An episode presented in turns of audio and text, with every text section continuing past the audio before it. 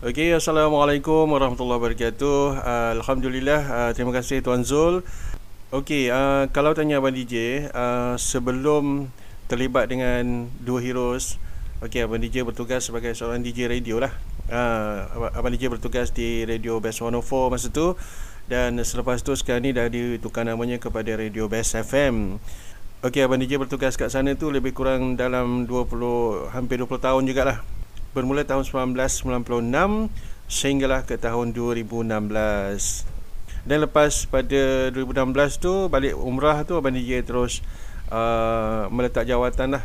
Uh, mungkin masa tu Allah bagi hidayah lah untuk kita berubah mencari satu bidang yang lain yang agak berbeza daripada bidang broadcasting yang Abang DJ uh, ceburi sejak lebih 20 tahun yang lalu dan uh, begitulah uh, dalam proses mencari dan mencari uh, abang DJ pernah buat abang DJ pernah jadi ejen umrah bersama dengan Ustaz Izam uh, lepas tu masa PKP dah umrah pun dah tak boleh nak jalan kan dah tak boleh nak beroperasi macam biasa. Jadi masa tu mula kita rasa macam nak, nak cari benda lain lah sebagai alternatif. Uh, ok kejap dia abang sambung balik eh.